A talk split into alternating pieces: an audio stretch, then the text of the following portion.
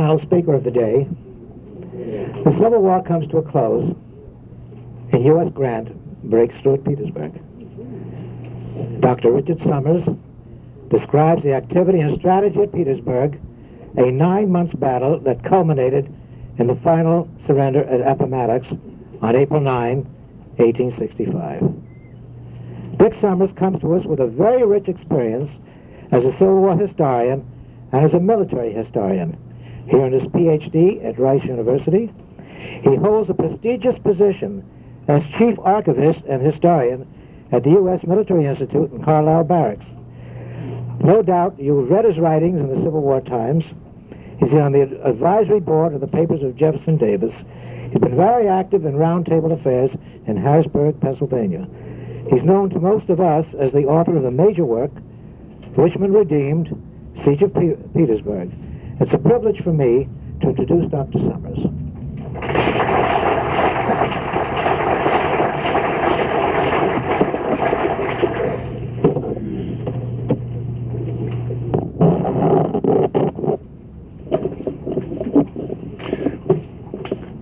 It would not be right to end a symposium on General Grant, dedicated to General Grant, with an eloquent expression of blasphemy. so allow the final word to someone who proudly acknowledges himself as a true believer. I'd like to share a few thoughts on Grant at Petersburg. Petersburg is a major city of the Confederacy. Next to Norfolk, which of course had been lost in May of 1862, it was the foremost city of Southside Virginia. It was the site of a major Confederate lead works. But most of all, it was important as the communication center of the Confederate capital to the northeast, to the southeast, to the blockade runner ports to the south, to the Great Valley to the west. In all those directions, railroads radiated out from Petersburg. And from the city northward ran the one rail link that connected the capital with the heartland of the Confederacy, save only, of course, for the Danville Railroad into the Carolina Piedmont. To control Petersburg was virtually to control Richmond itself. And by the middle of June, the Union Army was threatening that city. Now, time does not allow going into a detailed recounting of operations, but suffice it to say that the promising opportunity which Grant's strategy had brought to Union arms on June 15th was not realized. First Beauregard and then Lee were able to throw in reinforcements to beat off successive northern attacks and to save the city. Then on June 22nd, as he had been doing ever since early May, Grant again extended his left flank to try to get around the Confederate right. The Union Second Corps under General Birney was badly defeated at the first battle of the Weldon Railroad. With this, Grant called off the mobile warfare that he had been waging ever since he left Culpeper County, and the siege of Petersburg began. Now, this was not a classical siege in the European sense, in which there are efforts to undermine or batter down the defender's ramparts. Rather, should we think of the siege as a great Union entrenched camp east of Petersburg, which was useful for pinning in place the defenders of the city. And from this entrenched camp, federal forces would sally out to threaten the Confederate capital or to try to get around the Confederate right flank to cut the railroads that were running into the city. Two of the railroads, of course, were severed as soon as the Union troops arrived east of Petersburg and thereafter it became the Northern objective to capture the Weldon Railroad and the South Side Railroad. As we have heard, the Union Army in this hot weather, after the tremendous fighting ever since May 5th, was tired. And on June 25th, Grant wrote to Halleck, I shall try to give the Army a few days' rest, which they now stand much in need of. The following day, Grant told Meade, whilst this exceedingly hot and dry weather lasts, we will give the men all the rest we can. The mobile warfare of spring gave way to the siege of summer. For over a month, the armies remained relatively quiescent, while Jubal Early dominated the strategic operations in Virginia by his threats against the Confederate capital. But beginning in late July, Grant launched a series of seven offensives against the Confederate position. In August, he managed to cut the Weldon Railroad. In September, he punched through the squirrel level line and reached almost to the Boydton Plank Road. And at the same time, he threw Richmond itself into the most clear and present danger of capture by a major army which could have held the city, the most clear and present danger that Richmond ever faced up to the day of her downfall. And although the breakthrough at Fort Harrison did not net Richmond itself, it did establish an entire Army sector north of the James, which thereafter required the Confederates to divert manpower which they could not afford to the immediate protection of their capital. Then in February, Grant extended his left flank as far as Hatcher's Run. And finally, in April, he broke through the outer Confederate defenses of Petersburg, cut the last railroad, reached the upper Appomattox, and doomed Petersburg, doomed the defenses of the James, doomed Richmond itself. Thereafter, Lee began a last desperate flight down the Danville Railroad towards North Carolina. But North Carolina was too far away. Grant's army was in too sound a strategic position. The once mighty Army of Northern Virginia had been too fatally crippled throughout the course of Petersburg for it to get away. Just one week to the day after the breakthrough at Petersburg came Appomattox. That Petersburg campaign had been the campaign of U.S. Grant. And I'd like to share with you a few thoughts on his generalship in this, his final great Civil War campaign. His goal continued to be to defeat the Confederacy.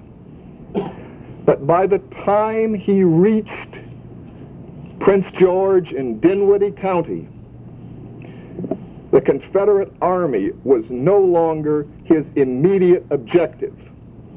Richmond and Petersburg had now become his objectives, not because of some abstract dogma of strategy, but because of the very legitimate military objectives that those two cities represented.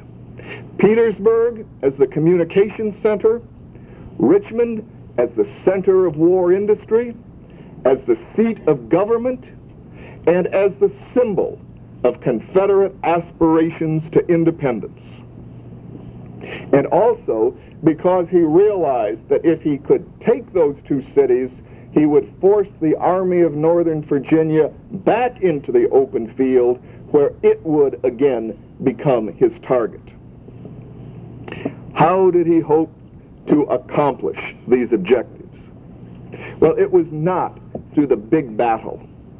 As we know, many Civil War commanders went into the War of 1861 admiring the great Napoleon, who, after all, was the foremost general of the first half of the 19th century and one of the most outstanding commanders in all of military history. And many of these American generals even thought that they could emulate Napoleon, who in a single battle like Marengo or Austerlitz or Jena Auerstedt had overthrown an enemy state, destroyed its army, and crushed its will to war. But for so many reasons, the more heavily wooded character of North America, the change in shoulder weapons just as recently as the decade of the 1850s, even after the Mexican War experience, not to mention the relative disparity of ability between Napoleon and most Civil War commanders. No, no Civil War general was able to accomplish a Napoleonic victory. George Thomas came closest to it at Nashville, but that was so late in the war. Grant, however, had never succumbed to this effort to emulate Napoleon. But I would suggest that we, as we think about Grant at Petersburg, consider what we have heard all day today. Tom has told us how as early as November of 1861, Grant went down and attacked the Confederates at Belmont. And Wiley has pointed out how on the second day at Shiloh, Grant passed over to the offensive and attacked the Confederates. And Ed has told us how, in both a strategic and a tactical sense, Grant attacked the Southerners in the Vicksburg campaign. And Gordon has indicated how Grant attacked the Confederates in order to raise the siege of Chattanooga. attack, attack, attack, attack. It was through the attack that Grant had won these victories. It was through the attack that Grant had been promoted to general-in-chief with three stars on his shoulder. It was through the attack Grant had won the right to come east and face R.E. Lee. So it should not surprise us then that this style of warfare, which had served him well in the West, was an approach that he would continue to practice once he came east. But the East was not the West. And R.E. Lee is not John B. Floyd. And it, it follows as a corollary that the Army of Northern Virginia is not the garrison of Fort Donelson. Things were different, and in a bloody and painful way, as Bob has so well stated, from May 5th through the first attacks on Petersburg ending on June 18th, Grant learned this lesson.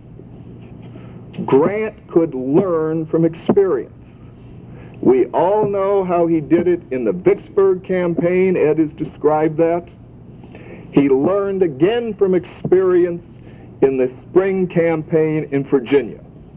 And by the time his army reached Petersburg, Grant passed over to a war of attrition. Now that term is often applied to his generalship, but I would suggest that it is frequently misapplied. Cold Harbor is not characteristic of Grant. It is an aberration. Grant was not the modern Xerxes who threw his men to their deaths by the thousands in the pass at Thermopylae in order to inflict minimal losses on the enemy. My desire, Grant wrote Meade on June 21st, as the armies are now around Petersburg, is that Petersburg be enveloped as far as possible without attacking fortifications. Three weeks later, he stressed to that officer, I would not permit any attack against the enemy in an entrenched position. Again on October 2nd, the Lieutenant General directed the Pennsylvanian to make no attack against defended fortifications. The Illinoisan gave Ben Butler the same guidance on October 24th. I do not want any attack made by you against entrenched and defended positions. Let it be distinctly understood by Corps commanders that there is to be no attack made against defended entrenched positions. Grant's views had not changed by February 6th when he wrote to Meade, I would not recommend making any attacks against entrenched lines. As late as March 3rd, the General-in-Chief informed the commander of the Army of the Potomac, whilst the enemy holds nearly all his force for the defense of Richmond and Petersburg, the object to be gained by attacking entrenchments is not worth the risk. Not only in words, but in practice, one of the dominant themes of Grant's generalship at Petersburg is his aversion to attacking fortifications. What then was Grant's war of attrition? He waged it in the broader grand tactical, strategic, and grand strategic domains, where he would fix the Confederates in place. He would inexorably eat away at their territory and their lines of communication. He would wear them down physically and psychologically. And he would simply use battles First as the means for achieving these results, and then as the method for pushing the crippled foe over the brink. As early as September 30th, Grant informed Meade, I can't help believing that the enemy are prepared to leave Petersburg if forced a little. And he was right. They were prepared to leave. But the Yankees didn't force hard enough, and Lee forced back even harder. And the Southerners were able to hold on. But six months later, the time had arrived, and Grant could tell Sheridan, I now feel like ending the matter if it is possible to do so before going back. This on the 29th of March of 1865. What was the nature of the maneuvers and battles which had brought Grant to that point of imminent success? Well, I've already indicated it was not the big battle, nor was it yet the series of grand strategic sweeps that just characterized Sherman's operations in Georgia and the Carolinas. Operations, by the way, which of course are so well facilitated by the cooperation afforded by the retreating Confederate Army, or better yet, the absence of any credible Confederate resistance whatsoever. But in the presence of a powerful foe as represented by Lee and the Army of Northern Virginia, such bold maneuvers were simply not practical. Rather did Grant fight a series of two-pronged strikes a major first blow intended to achieve an important objective. But if that objective could not be accomplished, at the very least, it would draw off so many butternut forces that the second prong could break through somewhere else. And from the initial operations in late July, the first battle of Deep Bottom and the Burnside Mine, these series of operations, two-pronged strikes, characterized what he did for the rest of the summer and the autumn. This approach was epitomized in his message to Meade on the night of September 30th.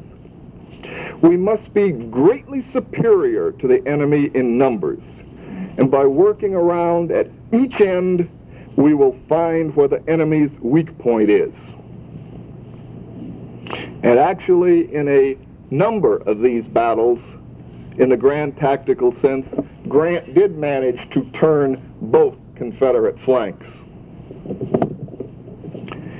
He evolved the timing of these approaches towards simultaneous strikes. The ones in July were almost completely sequential. The ones in August, the first attack was fizzling out when the second attack was launched. By the time of the September battles on which I have written, the Army of the James, the first strike, was still heavily engaged in the second day of fighting around Fort Harrison when the Army of the Potomac went into action. And by October 27th, both Butler and Meade struck simultaneously. The complete failure of that operation, by the way, led Grant to again learn from experience and to change over from the two-pronged strike to a massive first strike with his left wing. And it was that first strike which carried him to Hatcher's Run in February. It was that first strike which broke through with the great victories, somewhat at Five Forks, but even more so at April 2nd when he reached the Boydton Plank Road and cut the final Confederate supply lines. Grant's approach was what he was. Not brilliant, but effective. In his outlook, Grant showed great flexibility of method, great fixity of purpose. He remained committed to attacking in the strategic sense. And all the while, he felt optimism and self-confidence. Now, I'm not talking about the arrogance of Phil Sheridan or the boastfulness of fighting Joe Hooker with his finest army on the planet or the braggadocio of the likes of a George Custer, but rather a calm, implicit belief in his ability to do the job. In his official exercise of command, that trait largely remained implicit. But in his letters to his wife, he sometimes gave voice to it. Hardly had the siege begun before he wrote her on June 22nd, Our work progresses here slowly, but I feel will progress securely until Richmond finally falls. The task is a big one and has to be performed by someone. Nearly halfway through the siege, his confidence remained. I have been terribly embarrassed for several days with the movements and demonstrations of the enemy in the West, he confided to her on October 12th. But here, I feel easy. And two days later, he explained his assurance about his own front. Time is passing, and Richmond is still not ours. I think it cannot be long before the tug will come, which, if it does not secure the prize, will put us where the end will be in sight. Such expectations proved premature, however, as his next offensive went down to total defeat on October 27th. Yet such setbacks left him undaunted. The very day that his strike forces recoiled into his works, he penned a few lines home. I will work this thing out all right. It is about the last of the Confederacy, however, when Richmond is gone, and knowing this, they will hold on desperately. He too would hold on, even more desperately. This quality, so crucial to his generalship, he articulated most clearly in a Christmas Eve letter to Julia. I know how much there is dependent on me and will prove myself equal to the task. I believe determination can do a great deal to sustain one, and I have that quality certainly to its fullest extent.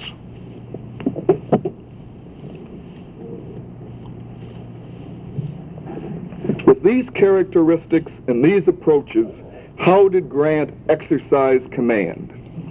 Well, in effect, he was what today we would call certainly what Ed in his World War II analogies would call an Army Group Commander. A man who coordinated the Army of the Potomac and the Army of the James. That meant that he was essentially a strategist and not a tactician. He would set the objectives, initiate the operations, often go to the front to observe how matters were progressing, occasionally, very occasionally, to prod a hesitant subordinate. But essentially, he would let responsible subordinates exercise the responsibility of their offices. That was the command style of the mid-19th century. And it makes no more sense to expect Grant or Lee or any other Civil War commander to behave like John J. Pershing or Lazare Carnot in the French Revolution than it does to expect them to behave like Attila the Hun. The style of warfare and the style of command was what it was. If you had men that you entrusted to be your subordinates, you entrusted them with the responsibility to exercise the duties of their respective offices. And in consequence of that, Grant would allow his army commanders to choose their own troops and set the tactical plans for carrying out and achieving his objectives. And he would often defer to subordinates in whom he reposed confidence. For instance, General Meade was able to prolong the Battle of Poplar Spring Church a whole day beyond when Grant wanted to end it because Grant had sufficient faith in his frontline commander, Meade, to defer to Meade's judgment. As a leader of men, Grant was attentive, not magnetic. His men were not devoted to him. They did not adore him. They rarely even cheered him when he rode past. Even so, he was devoted to his men. He was sensitive. I use that word advisedly. Not just interested, not even concerned, but actually sensitive to their protection. He was unwilling, I insist, unwilling to sacrifice them with attacks on defended fortifications. He was insistent on protecting the rights of prisoners of war, including black prisoners of war. He was reluctant to use defenseless prisoners as hostages, and he saw to it that his men were well supplied. And Grant, of course, had supplies in profusion. He had the men in preponderance. At times, critics have almost seemed to blame Grant for such preponderance, to belittle his success because it derived from strength. Now that's nonsense. War is not sport. War is strength. Its use and its application. Throughout history, great captains have achieved success by applying and bringing superior strength to bear at the point of decision. And Grant was such a captain. It is to his credit that he recognized strength and used it. Anyone who thinks that his was an easy task should recall that all his predecessors in the East had also enjoyed superiority of manpower and materiel and yet had failed to achieve anything better than strategic stalemate and often came to grief with downright failure. Perhaps Grant's greatest accomplishment was to convert these potential advantages into positive achievements. How did he do it? To begin with, he concerted his forces. As general-in-chief, he concerted the armed might of the Union. As theater commander, he concerted all the forces in the East. And as Army Group Commander, he concerted the Army of the Potomac and the Army of the James focused directly against Petersburg and Richmond. He drew to himself more troops from backwater areas like the garrison of Washington or the Middle Department in Maryland and Delaware, from the lower Atlantic coast and as far away as the Gulf Coast, from northern depots, and under the call for troops that went out in the late summer of 64, he often would not wait for new regiments to form in the north. He would bring the new men forward a battalion or even a company at a time and let these new regiments come together right at the front. Most crucially of all, he brought back to himself many of the troops from Phil Sheridan's victorious Army of the Shenandoah. And yet all the while, Grant was not importunate. We do not see the likes of McClellan constantly demanding, I must have Franklin's division, I must have McCall's division, I must have Shields' division, I must have another 20,000 men. Nor yet is this Rosecrans, who cannot possibly advance until he has more cavalry and more cavalry and more horses for his cavalry and more saddles for his horses. Grant would explain why he needed men. He would ask for men. He would not demand. This approach emerges clearly from a letter he wrote directly to the president on July 19, 1864, to recommend a call for 300,000 new men. After explaining the many benefits of such reinforcements, Grant summarized the military advantage. The greater number of men we have, the shorter and less sanguinary will be the war. Just as significantly, from the perspective of harmonious command relations, Grant made clear in that letter that he was only asking. I give this entirely as my view and not in any spirit of dictation, always holding myself in readiness to use the material given me to the best advantage I know how. This close and effective working relationship between General-in-Chief and Commander-in-Chief was another crucial element that enabled Grant to put the North's potential advantages to good use. The soldier realized that the national enemy lay in Richmond, not in Washington. Unlike so many able American generals before and after the 1860s, as well as during the Civil War, Grant was not at war with his own government. By virtue of his great accomplishments in the West, Grant had already earned the president's trust even before they met. Once east, Grant kept that trust.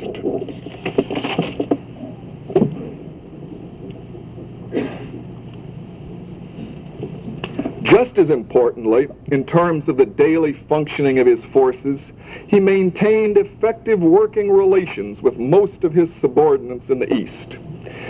There had been, as we know, great discord among the officers of the Army of the Potomac earlier in the war, and Gordon has told us about how some of this spilled over to Tennessee when Hooker's force went west. Well, Grant brought in many of his own men, like Ord, Sheridan, Rawlins, Wilson, Baldy Smith, but he did not purge the Eastern Army, which had already been reorganized before he established his headquarters with it. To the contrary, he recognized and used to good advantage the generals who had long been the glory of the Army of the Potomac, men like Hancock, Gibbon, Birney, Griffin, Ayres, and David Gregg. Grant tried to work well with Meade in an admittedly sensitive relationship. In January of 1865, the Illinoisan, in the course of exerting particular effort to assure Senate confirmation of the Army Commander's commission as Major General of Regulars, wrote Elihu Washburne that General Meade is one of our truest and ablest officers I defy anyone to name a commander who could do more than he has done with the same chances. And in a much different sort of relationship, Grant put up with Ben Butler, his ranking subordinate, throughout the course of 1864 until the powder boat fiasco blew up not Fort Fisher, but the career of that quintessential political general. And just as Grant operated to keep himself in manpower and in command power, he maneuvered to also maintain himself in sound logistical supply. Grant understood that the North's resources did little good if they could not reach the troops, as Weir, Pope, Rosecrans, and Hunter had already found out to their grief. Grant realized that logistics necessarily undergirded both strategy and tactics. An elementary proposition, but one which some would-be strategists of the Civil War, such as Beauregard and Fremont, often ignored. And thus it was that this quartermaster officer from the Mexican War operated by his strategic left flank so as always to remain in supply up the great tidal rivers of Virginia. He did not tie himself to the Orange and Alexandria Railroad, which had proved to be the undoing of both Pope and Meade, but rather maneuvered over beginning in May of 64 so that he could supply himself from the Potomac, the Rappahannock, the York Pamunkey, and by the time of the Petersburg campaign, the mighty James itself, an artery which the Confederates could never hope to sever. Grant reached the James and beyond, moreover, not just by maneuvering, but by controlling the course of operations. From the time that first he moved from Culpeper County until he reached Appomattox Courthouse, save only for a few weeks in mid-July when the butternuts threatened Washington, Grant held and sustained the initiative. When, where, how, why, and whether to attack were decisions made by Grant, not by Lee. Everything is very quiet here now, Grant told a Chicago friend on November 13th, and seems likely to remain so until I make it otherwise. Grant fixed the Southerners in place and wore them down. He remained unshaken in resolve. He did not dwell on setbacks, but constantly learned from experience. The man who never turned back never looked back. He did keep alert to events elsewhere, such as those in the Shenandoah Valley, which could bear directly upon his own force, or those in Middle Tennessee, the Trans-Mississippi, and the Gulf, which apparently needed correction, or those such as in Georgia and the Carolinas, which offered great advantage to the Northern war effort. Grant was, after all, General-in-Chief of all Northern forces. By the time that the siege of Petersburg was well underway, he saw that one of his greatest challenges was to keep the Army of Northern Virginia pinned down at Petersburg with his own army group while he used other federal armies to eat up the rest of the Confederacy. My own opinion, he informed his trusted lieutenant and friend Sherman on December 18, 1864, is that Lee is averse to going out of Virginia, and if the cause of the South is lost, he wants Richmond to be the last place surrendered. If he has such views, it may be well to indulge him until we get everything else in our hands. Seven weeks later, Grant told Secretary of War Stanton, I do not want to do anything to force the enemy from Richmond. I do not want to do anything to force the enemy from Richmond until Schofield carries out his program to capture Wilmington.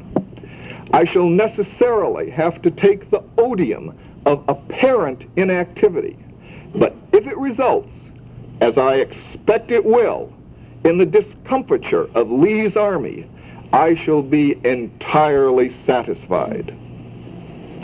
Some odium there was, then and since, but also much satisfaction, For the discomfiture, indeed the destruction of Lee's army did result.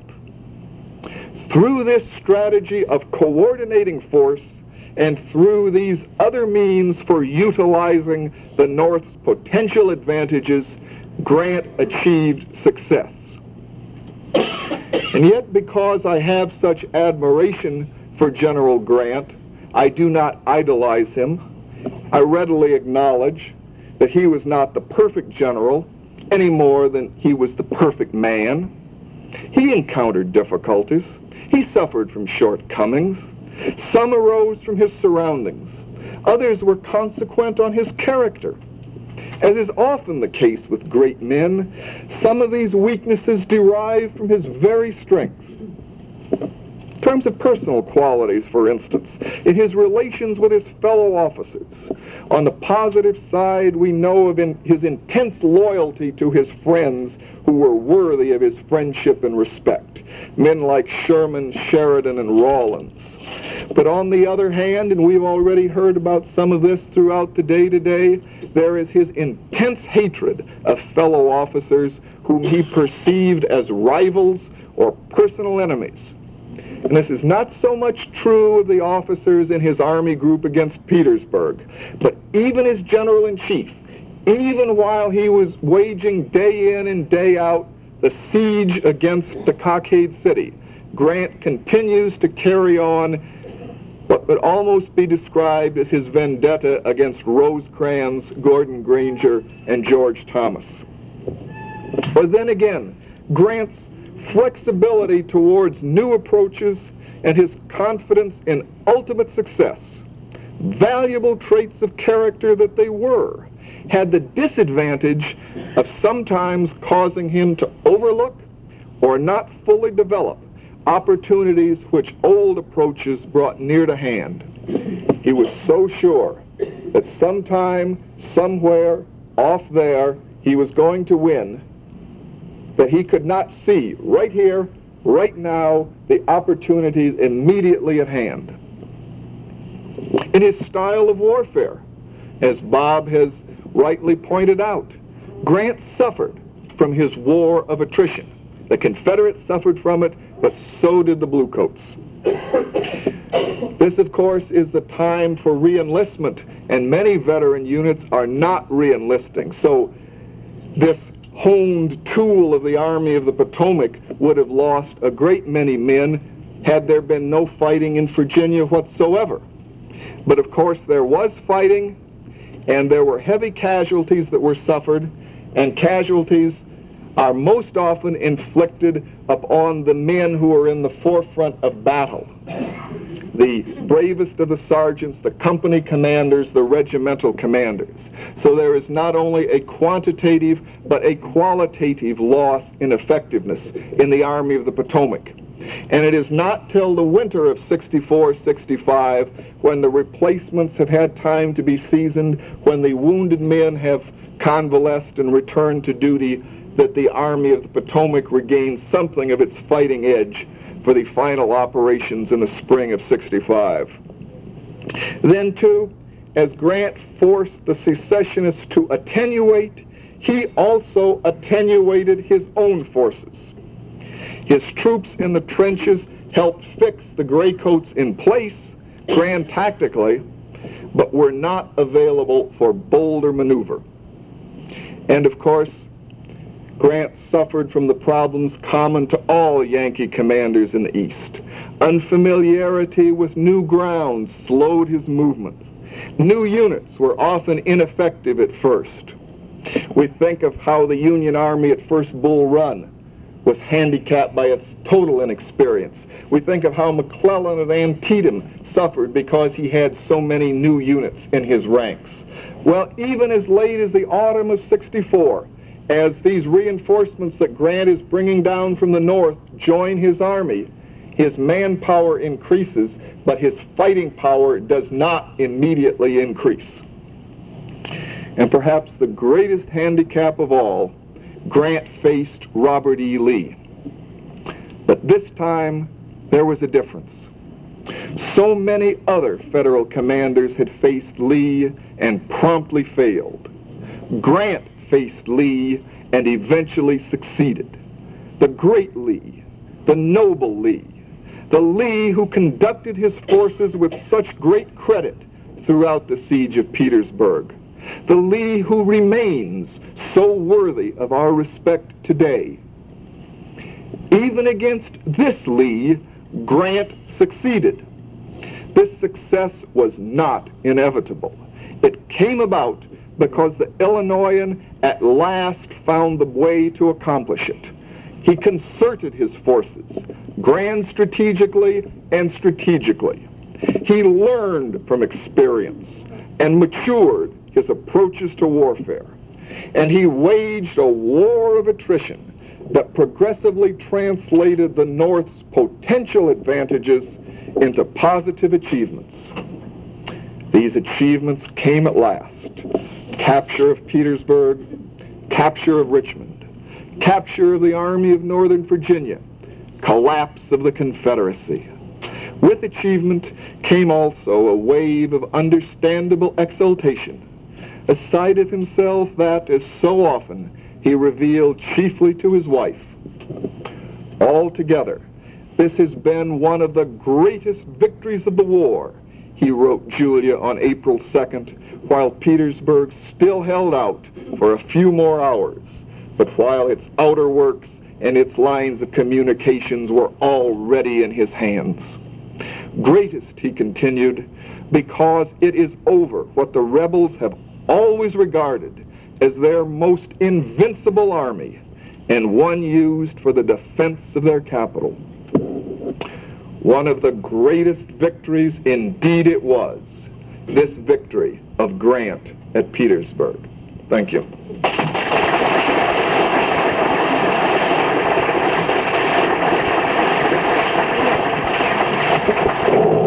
That was a masterful address.